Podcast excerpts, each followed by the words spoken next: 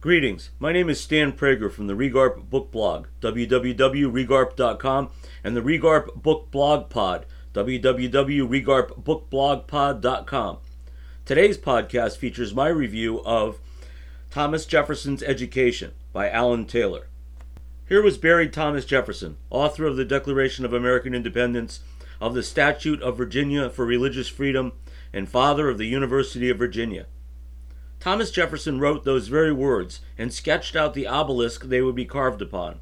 For those who have studied him, that he not only composed his own epitaph, but designed his own grave marker was, as we would say in contemporary parlance, just so Jefferson.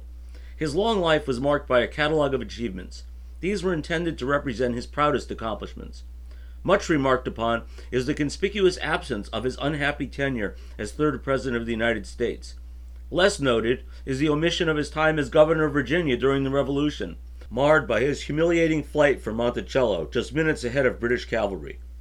Of the three that did make the final cut, his role as author of the Declaration has been much examined. The Virginia Statute, seen as the critical antecedent to First Amendment guarantees of religious liberty, gets less press, but only because it is subsumed in a wider discussion of the Bill of Rights. But who really talks about Jefferson's role as founder of the University of Virginia? That is the ostensible focus of Thomas Jefferson's Education by Alan Taylor, perhaps the foremost living historian of the early republic. But in this extremely well written and insightful analysis, Taylor casts a much wider net that ensnares a tangle of competing themes that not only traces the sometimes fumbling transition of Virginia from colony to state, but speaks to underlying vulnerabilities in economic and political philosophy that were to extend well beyond its borders to the southern portion of the new nation. Some of these elements were to have consequences that echoed down to the Civil War.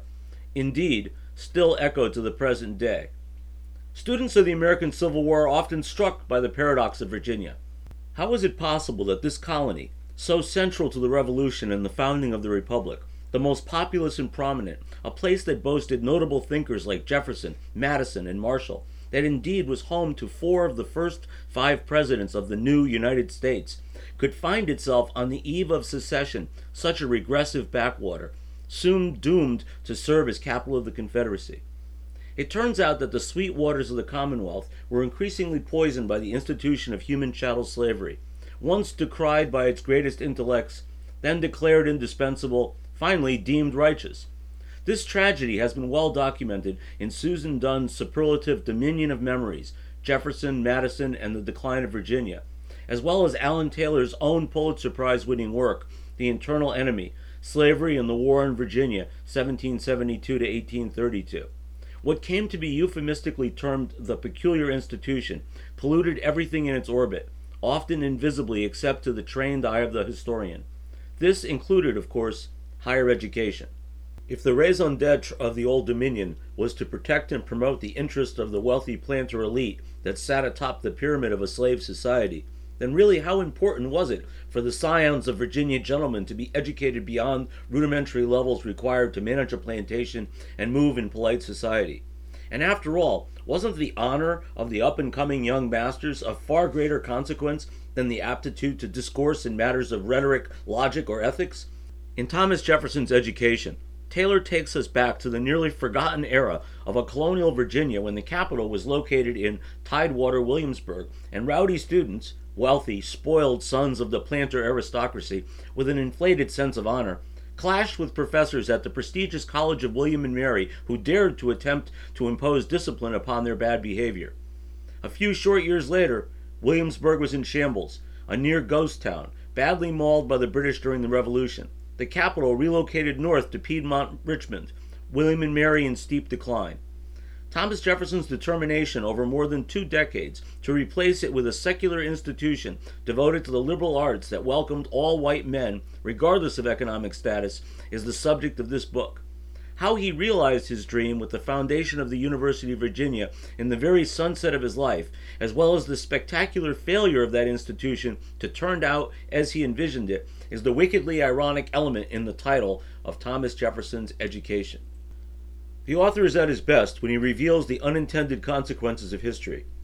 In his landmark study, American Revolutions, A Continental History, 1750 to 1804, Taylor underscores how American independence, rightly heralded elsewhere as the dawn of representative democracy for the modern West, was at the same time to prove catastrophic for Native Americans and African Americans, whose fate would likely have been far more favorable had the colonies remained wedded to a British crown that drew a line for westward expansion at the Appalachians and later came to abolish slavery throughout the empire. Likewise, there is the example of how the efforts of Jefferson and Madison, lauded for shaking off the vestiges of feudalism for the new nation by putting an end to institutions of primogeniture and entail that had formerly kept estates intact, expanded the rights of white Virginians while dooming countless numbers of the enslaved to be sold to distant geographies and forever separated from their families. In Thomas Jefferson's education, the disestablishment of religion is the focal point for another unintended consequence. For Jefferson, an established church was anathema, and stripping the Anglican Church of its preferred status was central to his Statute of Virginia for Religious Freedom, that was later enshrined in the First Amendment. But it turns out that religion and education were intertwined in colonial Virginia's most prominent institution of higher learning, Williamsburg's College of William and Mary. Funded by the House of Burgesses, where professors were typically ordained Anglican clergymen.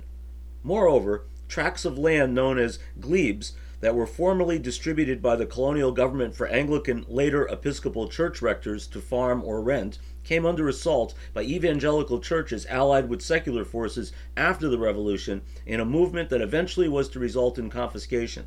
This put many local parishes, once both critical sponsors of education and poor relief, into a death spiral that begat still more unintended consequences that in some ways still resonate to the present day politics and culture of the American South. As Taylor notes, the move against church establishment decisively shifted public finance for Virginia. Prior to the Revolution, the parish tax had been the greatest single tax levied on Virginians. Its elimination cut the local tax burden by two thirds. Poor relief suffered as the new county overseers spent less per capita than had the old vestries. After 1790, per capita taxes paid by free men in Virginia were only a third of those in Massachusetts. Compared to northern states, Virginia favored individual autonomy over community obligation. Jefferson had hoped that Virginians would reinvest their tax savings from disestablishment by funding the public system of education for white children. Instead, county elites decided to keep the money in their pockets and pose as champions of individual liberty. For Jefferson, a creature of the Enlightenment, the sins of medievalism inherent to institutionalized religion were glaringly apparent, yet he was blinded to the positive contributions it could provide for the community. Jefferson also frequently perceived his own good intentions in the eyes of others who simply did not share them because they were either selfish or indifferent. Jefferson seemed to genuinely believe that an emphasis on individual liberty would in itself foster the public good, when in reality, then and now, many take such liberty as the license to simply advance their own interests. For all his brilliance, Jefferson was too often naive when it came to the character of his countrymen. Once near universally revered, the legacy of Thomas Jefferson often triggers ambivalence for a modern audience and poses a singular challenge for historical analysis. A central founder, Jefferson's bold claim in the Declaration that all men are created equal defined both the struggle with Britain and the notion of liberty that not only came to characterize the republic that eventually emerged, but gave echo with a deafening resonance to the French Revolution, and far beyond to legions of the oppressed yearning for the universal equality that Jefferson had asserted was their due. At the same time, over the course of his lifetime, Jefferson owned hundreds of human beings as chattel property. One of the enslaved almost certainly served as concubine to bear him several offspring who were also enslaved, and she almost certainly was the half sister of Jefferson's late wife.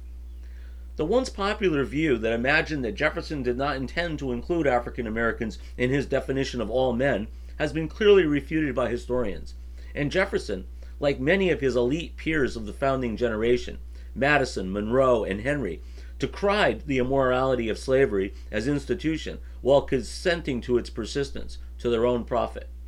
Most came to find grounds to justify it, but not Jefferson. The younger Jefferson cautiously advocated for abolition, while the older Jefferson made excuses for why it could not be achieved in his lifetime, made manifest in his much quoted wolf by the ear remark, but he never stopped believing in an existential wrong. As Joseph Ellis underscored in his superb study, American Sphinx, Jefferson frequently held more than one competing and contradictory view in his head simultaneously, and was somehow immune to the cognitive dissonance such paradox might provoke in others.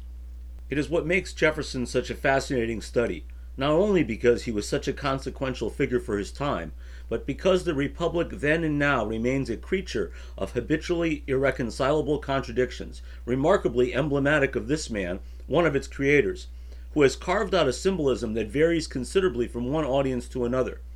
Jefferson, more than any of the other founders, was responsible for the enduring national schizophrenia that pits federalism against localism, a central economic engine against entrepreneurialism, and the well being of a community against personal liberties that would let you do as you please. Other elements have been, if not resolved, forced to the background, such as the industrial versus the agricultural and the military versus the militia.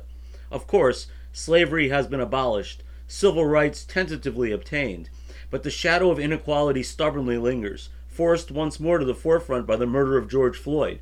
I myself participated in a Black Lives Matter protest on the day before this review is completed. Perhaps much overlooked in the discussion, but no less essential is the role of education in a democratic republic. Here, too, Jefferson had much to offer and much to pass down to us, even if most of us have forgotten that it was his soft spoken voice that pronounced it indispensable for the proper governance of both the state of Virginia and the new nation. That his ambition extended only to white, male, universal education that excluded blacks and women naturally strikes us as short sighted, even repugnant, but should not erase the fact that even this was a radical notion in its time. Rather than disparage Jefferson, who died two centuries ago, we should perhaps condemn the inequality in education that persists in America today, where a tradition of community schools funded by property taxes meant that my experience growing up in a white, middle class suburb in Fairfield, Connecticut, translated into an educational experience vastly superior to that of the people of color who attended the ancient, crumbling edifices in the decaying urban environment of Bridgeport, less than three miles from my home. How can we talk about Black Lives Matter without talking about that? The granite obelisk that marked Jefferson's final resting place was chipped away at by souvenir hunters until it was relocated in order to preserve it. A joint resolution of Congress funded the replacement, erected in 1883, that visitors now encounter at Monticello. The original obelisk now incongruously sits in a quadrangle at the University of Missouri, perhaps as far removed from Jefferson's grave as today's diverse co ed institution of UVA at Charlottesville is at a distance from both the university he founded and the one he envisioned. We have to wonder if Jefferson would be more surprised to learn that African Americans are enrolled at UVA, or that in 2020 they only comprise less than 7% of the undergraduate population.